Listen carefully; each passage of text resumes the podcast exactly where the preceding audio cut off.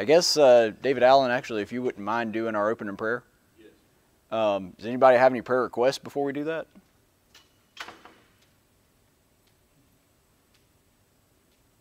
All right, go ahead. Heavenly Father, we humbly come before you this morning, thanking you for the past night's rest. We're thankful for to allow us to see the light of another day. We're especially thankful for this day, Heavenly Father, that you've set aside for us to come together with those of like precious faith that we may worship you and have this period of study. Heavenly Father, we're, we're thankful for all those that are here this morning. We're thankful for each family they represent. We ask, Heavenly Father, that you be with all of us, that we continue to try to look to your word to be the right kind of example for those here in our brotherhood and also especially those that are without that we can the things we say and the things that we do and the examples of which we live that we can show others you through us that we can bring more souls to you heavenly father we're continually mindful of, of those that are that are suffering with sicknesses illnesses um, those families that have lost loved ones. We ask Heavenly Father that you that you be with all of them that are hurting physically, emotionally, spiritually, and help them to look to you for, for comfort, for, for guidance through these trials and tribulations of life. And help us, Heavenly Father, to be a comfort to them, to help them in any way we can, and look for those opportunities that we can be a strength to them to help lift them up through these things that they're dealing with on this earth. Heavenly Father, as we we enter into this period this period of study, we're thankful for your word. We're we're thankful for for the opportunity to to study together. We ask Heavenly Father that you help us open our minds, open our hearts, that we can look to these things that Caleb has prepared, that we can take these things and apply them to our daily walks of life. We ask all these things in Jesus' name. Amen. All right, so uh, funny little note here my last class that I, I did was very direct and very historically based, which meant there wasn't a ton of room for audience interaction. Uh, this one, which has a ton of room for audience interaction, I have a much smaller audience. So, just kind of the way things work out sometimes.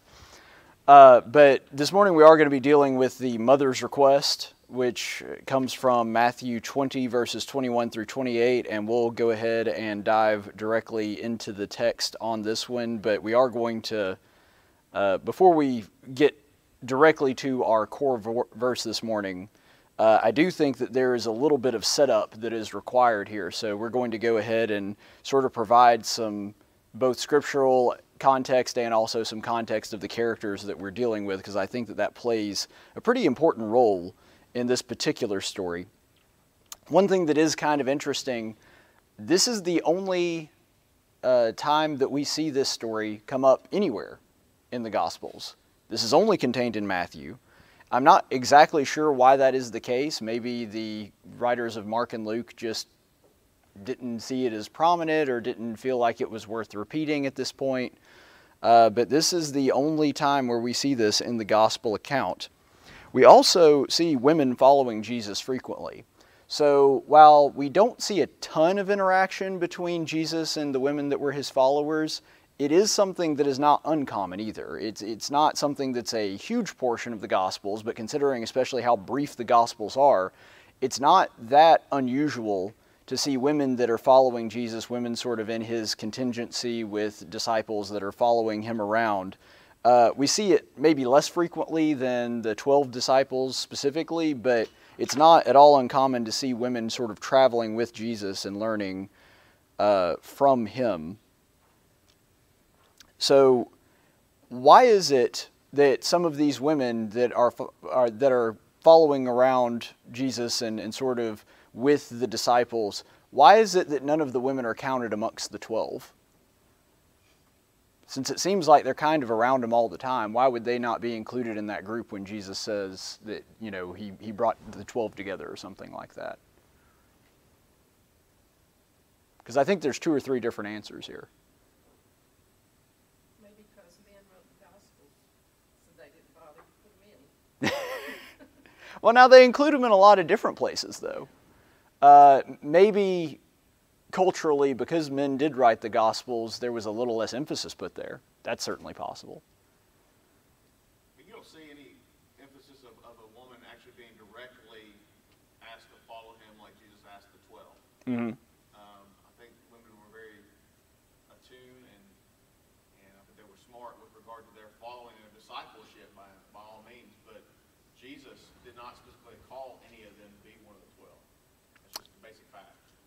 Could could be an aspect of that certainly. Uh, men, maybe we need to be kicked in the pants a little bit more to get to do something, and women just kind of saw something and followed along. Uh, we see women, for example, the one that washed his feet, or the uh, the the Samaritan woman, the woman at the well. Now the Samaritan woman didn't follow him uh, in the the very literal sense, uh, but but we do see maybe he doesn't call women out the way that he did Levi or Peter or Philip, that kind of thing. And so that's, you know, a possibility I think that, that might play into this. Um, part of it would, I think, fairly obvious because it was seen as a leadership role. Uh, apostleship is something the apostles were leaders in the church later, and of course, women, because of the, the roles that they play in our church worship, in the church family, is a little bit different. That might be one of the reasons. I think it was actually one of the primary reasons they were not included amongst the 12. Another one that I thought about is a lot of the women that he talks to are women with families. Think about it the women that we see following him most often would have been women that didn't have families. And so we have like Mary Magdalene who had demons cast out. She probably had either lost her family ties or her, her family ties were not as strong as some of the other women he would encounter. And so maybe the reason with the woman we're going to look at today, the mother of James and John, maybe the reason that they were less apt to follow him all around Judea is because they had families to take care of.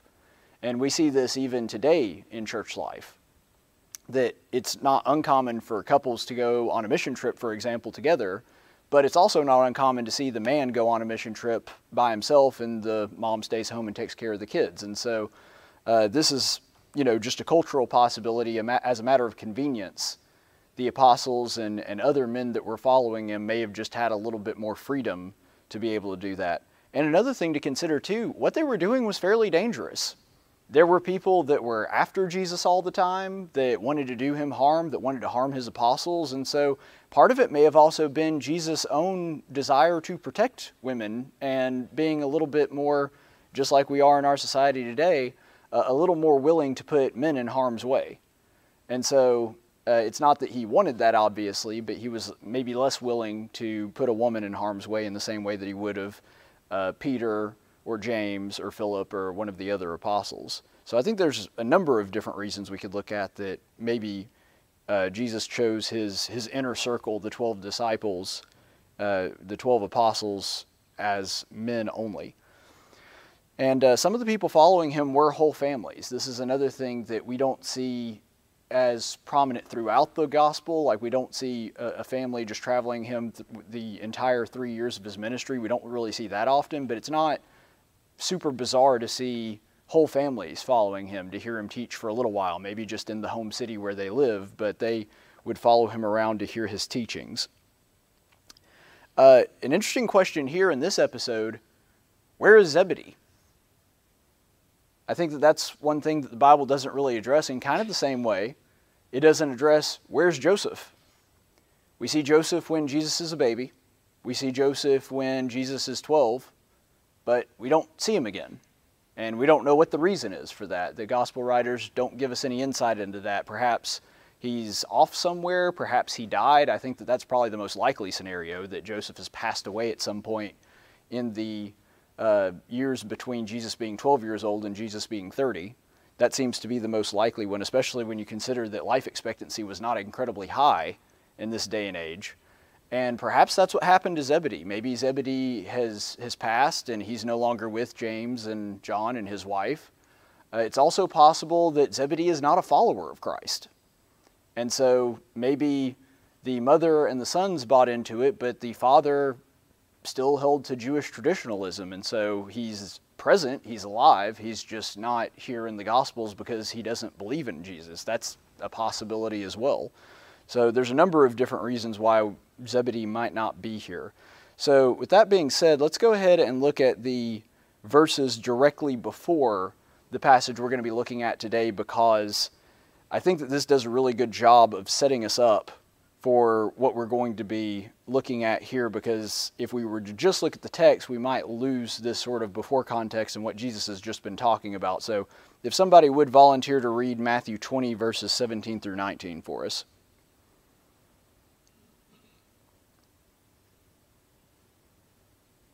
Now Jesus was going up to Jerusalem.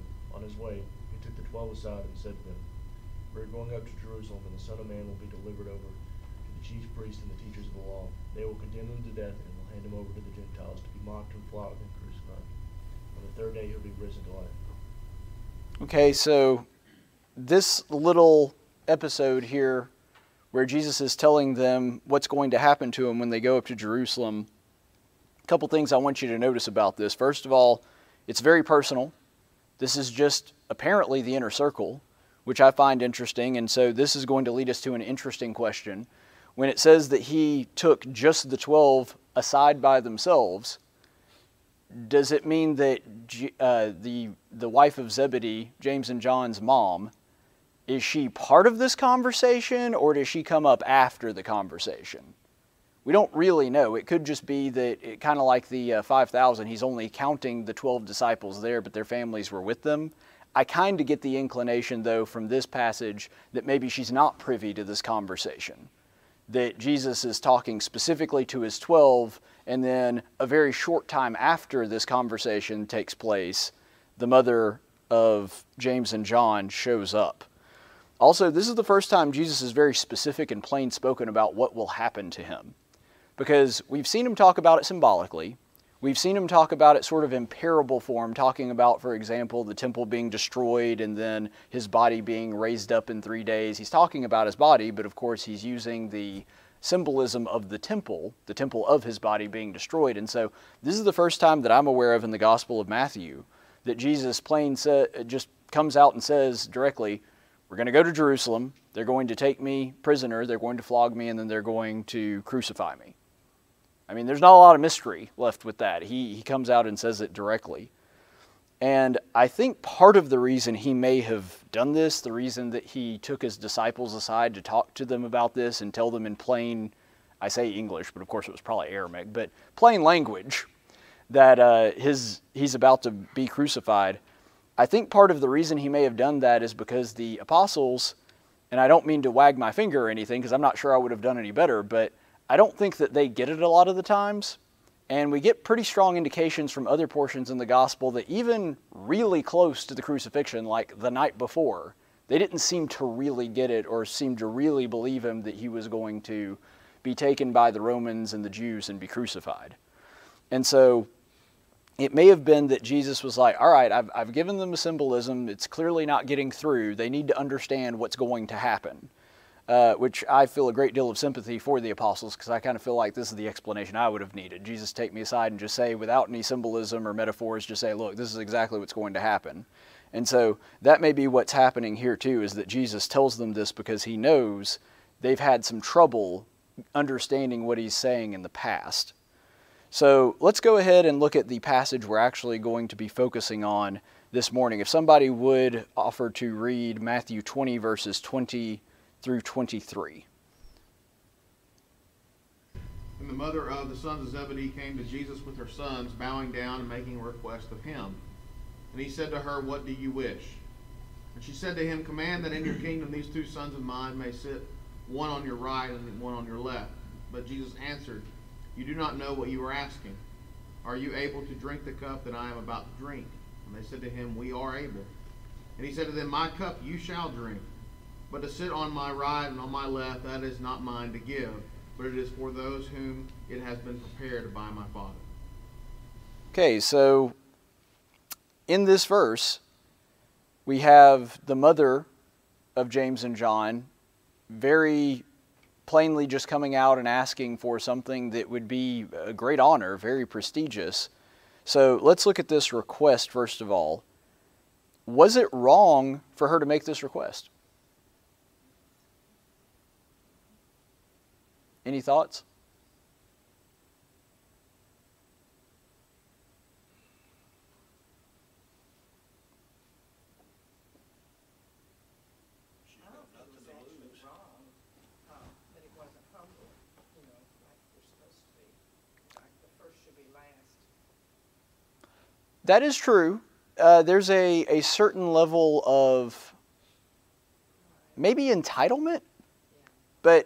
I don't even know if that's 100% correct. Now, there is some show of humility because it says that she goes before him bowing down, and that kind of seems to be the same language that we see, for example, with Jacob, who goes up to Esau and he bows down several times, and so he goes a little bit and bows. That's based on the way the text read. It kind of seems like it's something similar to that, and so there was some some level of prostration. There's some level of humility because she understands that he is a person of authority and sort of defers to him.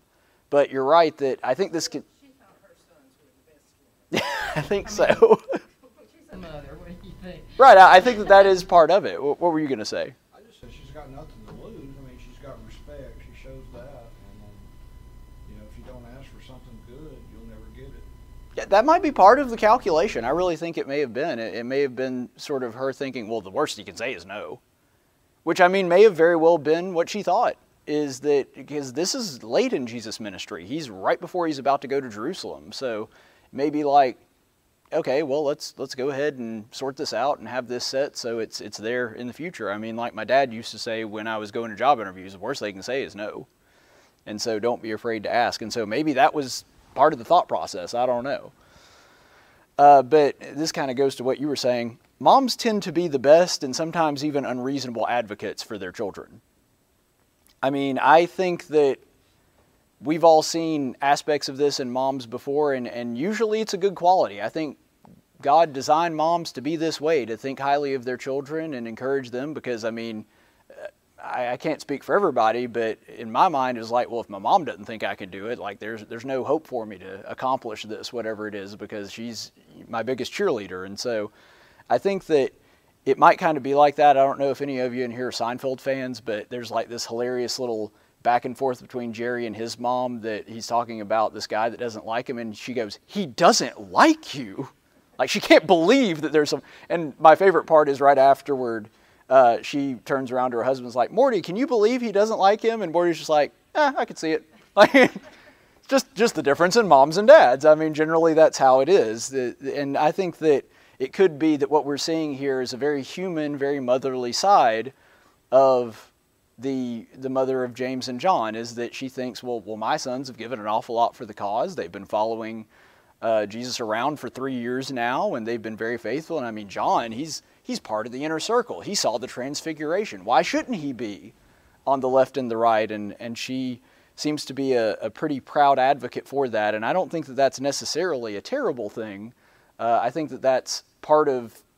I hate to say programming, but just kind of the way that God made women, that, that they are supposed to think of their children and hold them in high esteem in that way. Well, Uh, heaven was still like it was hard. They didn't have the Bible and all the things that we know, and so heaven was probably like a different kind of concept for them. Like they were coming from works, works, works. Like you had all these works that you had to do Mhm.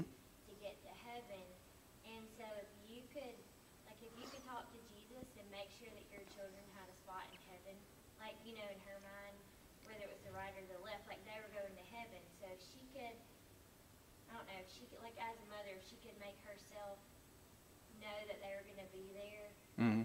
you know, on one side or the other, then I mean that could have also I- what she was doing was making sure you know they were going where she hoped they were going. No, I, th- I think that's a good point. I mean, we we sometimes forget when we're reading the Bible that we have the advantage of hindsight. Like we can look back through all of Jesus' teachings and reflect on them and that kind of thing. Uh, she has been with Jesus, you know, on and off for some time. Her sons have been with him basically the whole time. But the point is, we have the ability to kind of go back and reflect and look at these things, and, and we've had a lifetime to study these things, whereas they've only been with Jesus for about three years now. And their concept of heaven, like you said, was still developing and, and still trying to understand how all of that worked. And so there may have been some misunderstanding. And the thing is, I think the point you bring up is good because isn't that kind of how Jesus reacts to it too? because Jesus is not afraid to scold people when they're wrong. I mean, he's, he's actually pretty good at it. And he doesn't seem to do that here. So I think Jesus chalks this up more to ignorance than some kind of malice or some kind of internal problem that he has to address here. And I think, no, go ahead, go ahead. Even if he died and was raised upon the third day, in their mind, it still could be an earthly kingdom.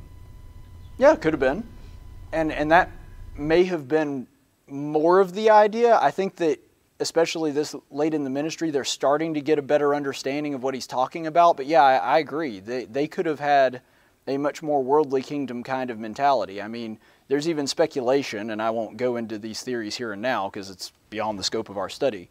Uh, there's speculation that the reason Judas betrayed Jesus was at least in part to try to prompt him to actually, you know, oppose Rome and that kind of thing. I don't know if that's true or not. Um, but th- there's speculation that the reason Peter was the way he was with trying to, uh, you know, cut off Malchus's ear. He's like, okay, this is it. We're going to we're going to take back from Rome.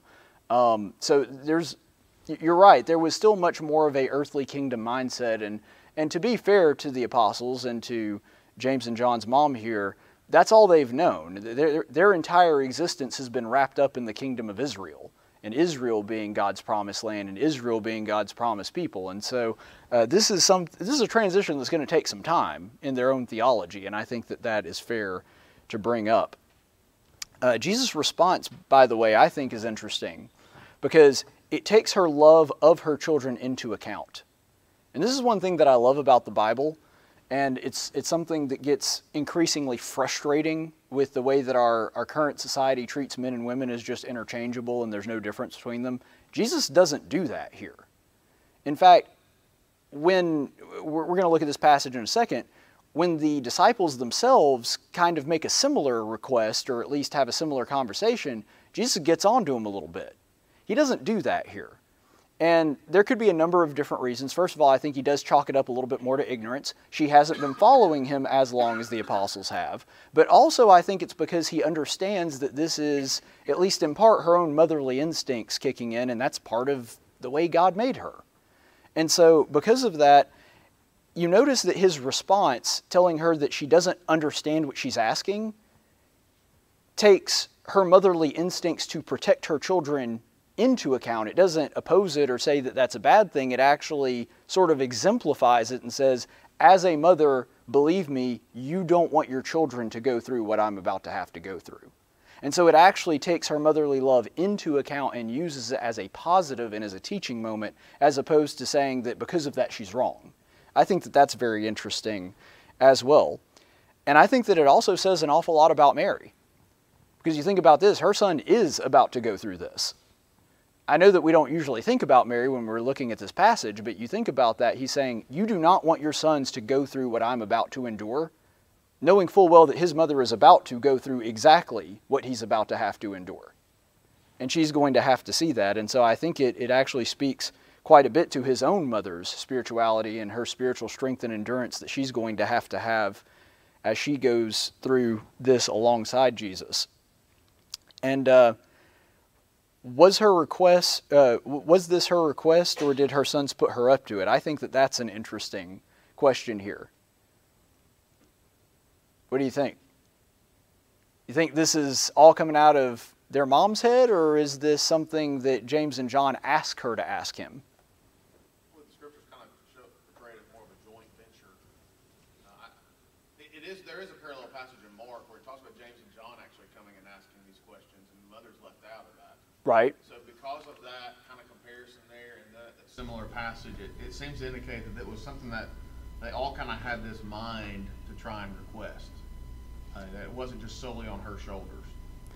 I think that's yeah, I think that's a possibility, and and to be honest, I don't know what the right answer is here, because I could see it going either way.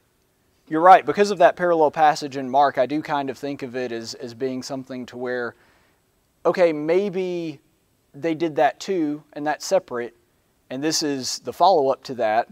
Maybe they were even telling their mom about this, and she goes, "Well, why wouldn't he do?" I mean, I don't, I don't know. That could be it. So maybe I'll do it for. Right, may, maybe that was the thinking. I don't know. Um, and maybe since the response to that was sort of a, a lesson in humility, she's thinking, well, if I'm requesting it for somebody else, that's that's being humble. And so maybe this was part of the thought process. I don't know. I could also see it, and again, I'm not saying that this is what I necessarily think. I'm just saying th- saying it could be this. I could also see it going this way too.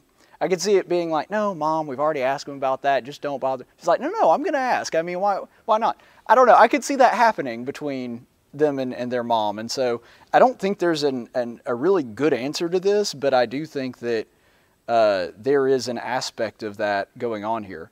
I will say in verse 24, um, it says, And when the ten heard it, they were indignant at the two brothers. Mhm. Not at the mom, at the brothers. I noticed that as well, and we're we're, we're actually going to get to that in a second. But you're right that that might be part of the calculation here. Is that okay? We know his mom was saying it, but really it was them, maybe. And like like John was saying, there's another passage at a seemingly at a different time where the mother is not part of this, and so this may have been something like they've been traveling together for three years now. They know that this is not like something past what James and John would have requested, and so and also, it's kind of hard to get mad at someone's mom. Like, and I don't know, maybe that's why she was the one that made the request. I'm not sure. Uh, but anyway, I think that this is all uh, interesting to, to look at. So let's actually look at a different passage that happens not too long before this, just a couple of chapters earlier in Matthew 18, verses 1 through 6. And if somebody would go ahead and look that up and, and read this verse for us. At the same time came the disciples unto Jesus, saying, Who is the greatest in the kingdom of heaven? And Jesus called a little child unto him and set him in the midst of them. And said, Verily I say unto you, except you be converted and become as little children, ye shall not enter into the kingdom of heaven. Whosoever therefore shall humble himself as this little child, the same is the greatest in the kingdom of heaven. And whoso shall receive one such little child in my name, receiveth me. But whoso shall offend one of these little ones which believe in me, it would be better for him that a millstone were hanged about his neck and that he was drowned in the depth of the sea.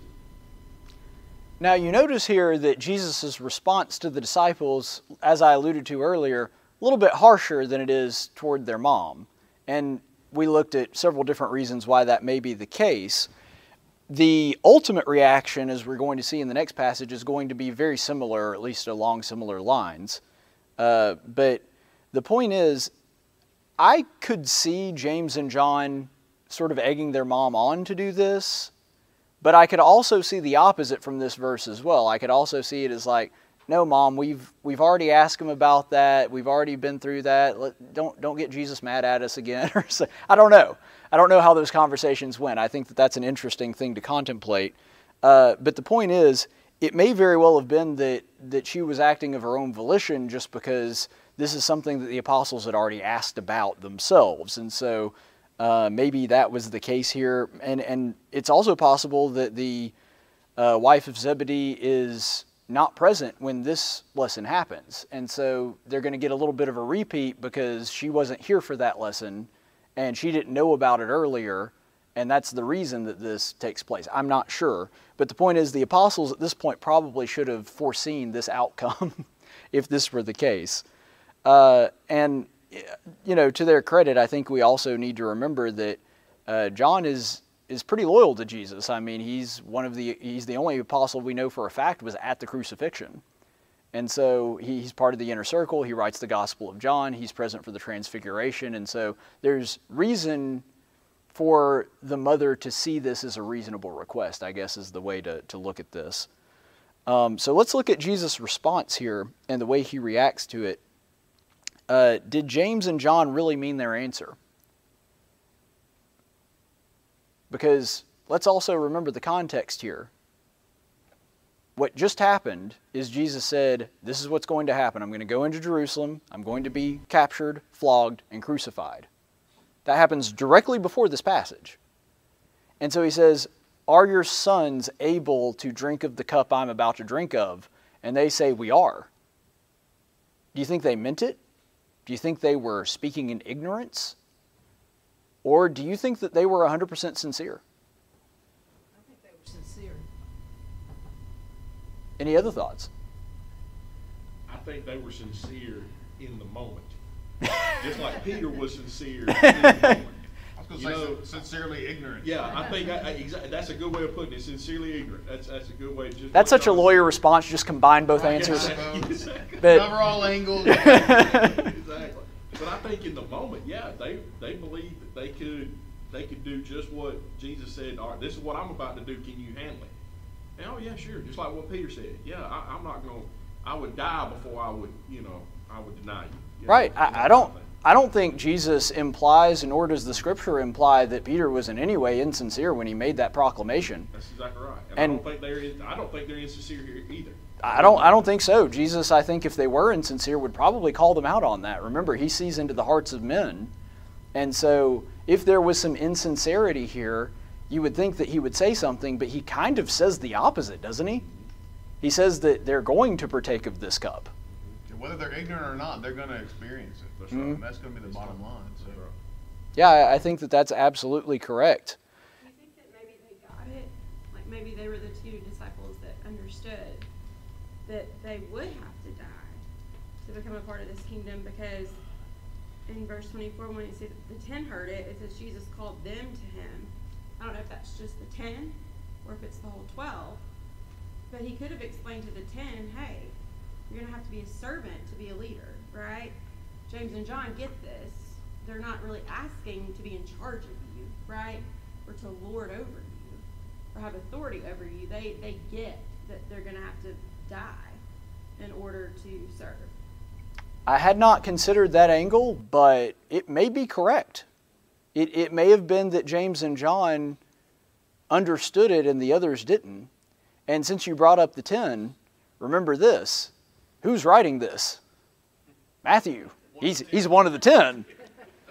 And so I find it interesting that John does not record this episode in his gospel, but Matthew does, despite him being quote unquote on the other side of it. And so I find that really interesting as well. And so Matthew was part of this group. That's a very interesting thought. Process. I don't think I've ever thought about that either, but I think that that could be the case just because he just, like you said, he plainly laid it out there for them. Right, he doesn't leave any mystery in the lead up James to this. John could have gotten it, and they, they really could have understood it, and the other ones would think, well, they're- angry and upset with him, but for the wrong reason. Again, it goes back to humility. You know, I think I've always portrayed or thought that James and John are still a little spiritually ignorant. They don't really catch it necessarily here, but they actually, maybe they do. And it could be that they're spiritually ignorant, but not quite as much as the other 10. And so they're, they're a little further down the road, but they're not quite there yet. That's also possible. And, and maybe that plays to Holly's point. I think you see later later passages in Matthew, you see they're still not getting the whole picture. Yeah. I mean, you know, when you think about like in the garden, you know, Peter's chopping off ears. You know, I mean, that, he's not getting the fact that this is Right. a spiritual versus a physical kingdom. He's not getting it still there.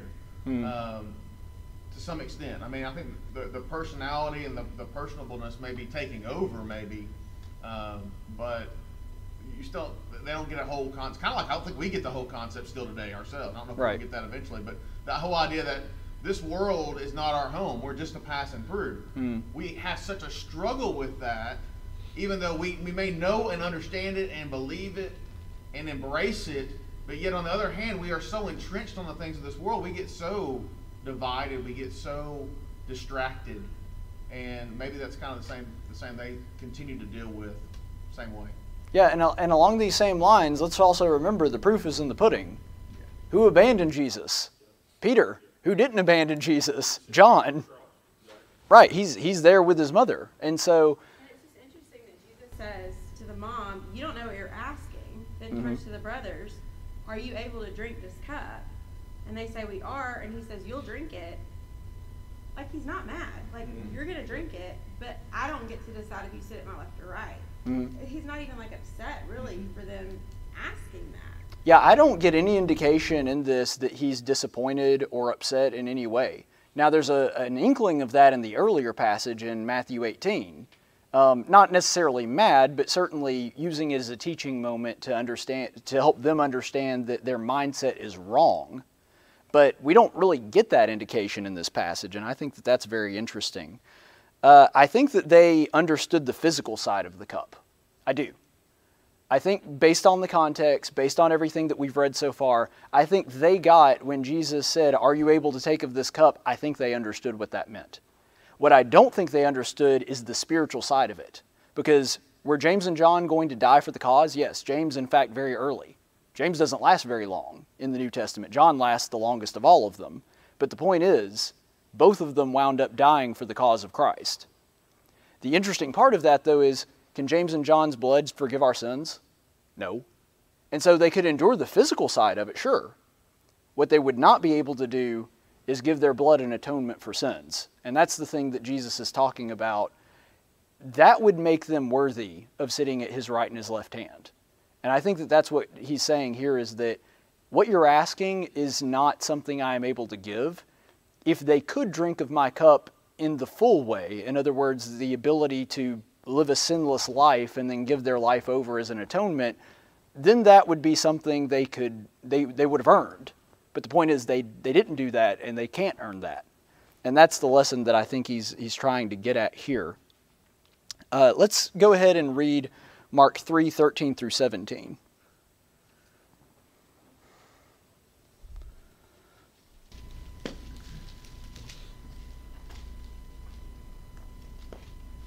And he went up on the mountain and called to him those whom he desired, and they came to him. And he appointed twelve, whom he also named apostles, so that they might be with him, and he might send them out to preach. And have authority to cast out demons. He appointed the twelve, Simon, to whom he gave the name Peter, James the son of Zebedee, and John the brother of James, to whom he gave the name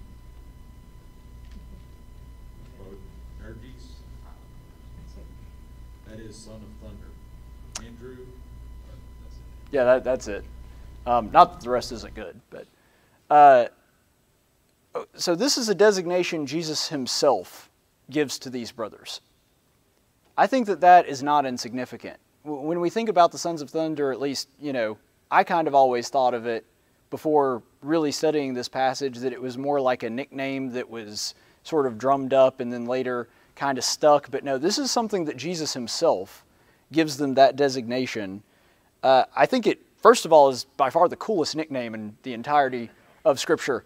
But second of all, I do think that it reflects the kind of zeal and passion that they have because you wouldn't you wouldn't refer to somebody in this way unless there's a good bit of that.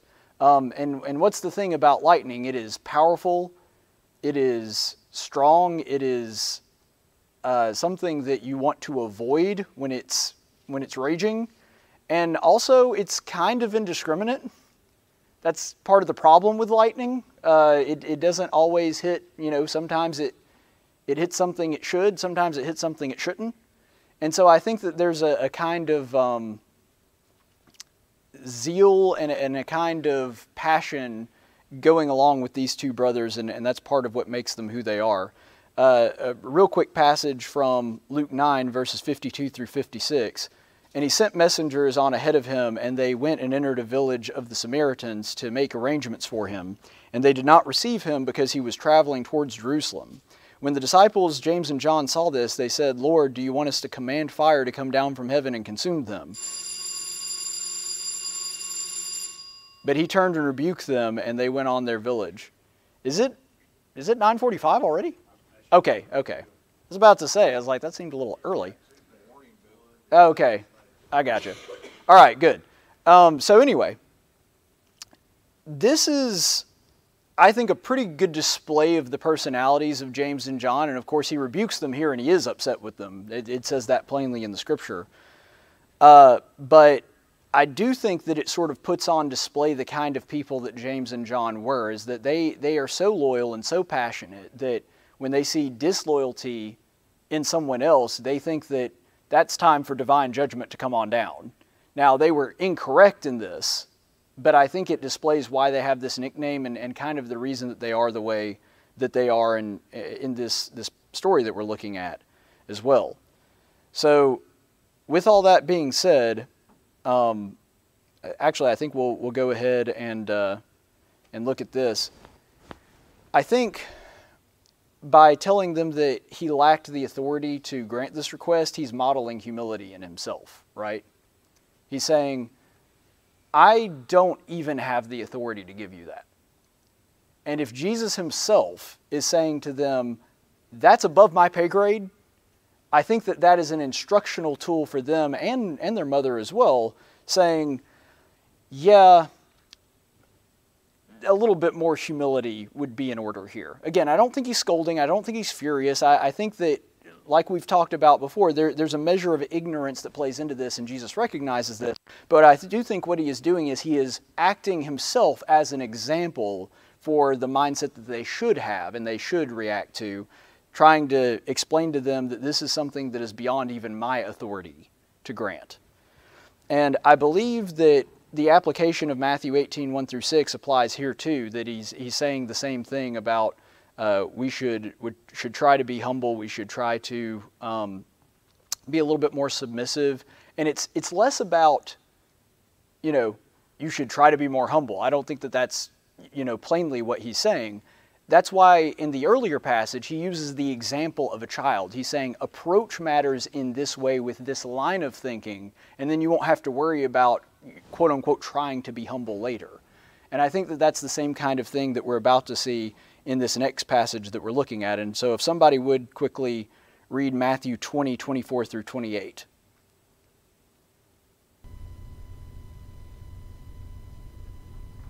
And hearing this, the ten became indignant uh, with the two brothers. But Jesus called them to himself and said, You know, the rulers of the Gentiles lord it over them, and their great men exercise authority over them. It is not this way among you, but whoever wishes to become great among you shall be your servant, and whoever wishes to be the first among you shall be your slave. Just as the Son of Man did not come to be served, but to serve, and to give his life a ransom for many. Okay, so this is kind of what I call the fallout of this passage. This is Jesus' reaction, and he, as in, in typical Jesus fashion, uses it as a moment to instruct. Um, I think we've already kind of talked about this, but why are the other 10 disciples upset? Uh, I think it's a combination of two things, honestly. I think A, they wanted that honor. We saw earlier in Matthew that they asked about it. They wanted to know who was going to be top dog in the kingdom. And so it wasn't purely like, and, and, I wish that we could give the disciples more credit here, but I don't think it was like, guys, you shouldn't be asking that. You have the wrong mentality. I think it was more like, you know, we, would kind of like to have that spot. And I also do think it was because a combination of both. Maybe they're thinking, look, Jesus already addressed this, he already talked about it, we already got a, a lesson on it, and we don't want to go through that again. That might have been it as well. And so that might have been part of the reason the other 10 disciples are upset. And I, and I, think Holly's point may have been something that played into it as well, is that maybe Jesus is just taking away the other 10 as opposed to the whole 12 and giving this lesson. I'm not sure that we can know that, but it is an interesting way to look at it. Um, is it wrong to desire prominence in the kingdom? Um, normally I'd open the floor up to this, but I'm running out of time. So uh, I don't think it necessarily is, and I think we've done a good job of, of explaining that. But I think the, the ultimate understanding here is that it all goes back to motive. And I think a good way to display that is actually something uh, I stole from President Ronald Reagan. When Ronald Reagan, all throughout his political career, as president and as the governor of California, he always had two things on his desk. One of them said it can be done, but I'd like to focus on the other one.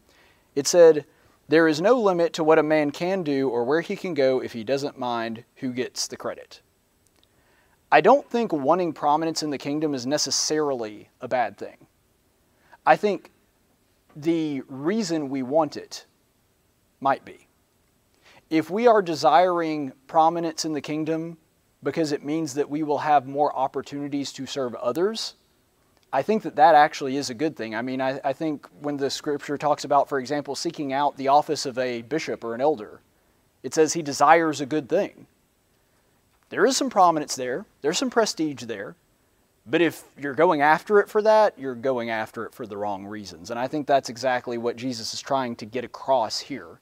He's trying to explain if your motive is to gain rank, as it were, in the kingdom, so that you may take of the same cup that I am, that you suffer the way that I suffer because it brings good to the kingdom, then I don't have a problem with you making that request. What I have a problem with is you making that request either A, being unwilling to do that, or B, even if you are willing to do it, you're doing it because you want to add to your own prestige. Both of these things are incorrect motivations, and I think that that's really the underlying theme that Jesus is trying to get across in this lesson. Uh, that's all I had. Were there any other questions or comments before we were dismissed here? All right. Thank you so much. I appreciate it.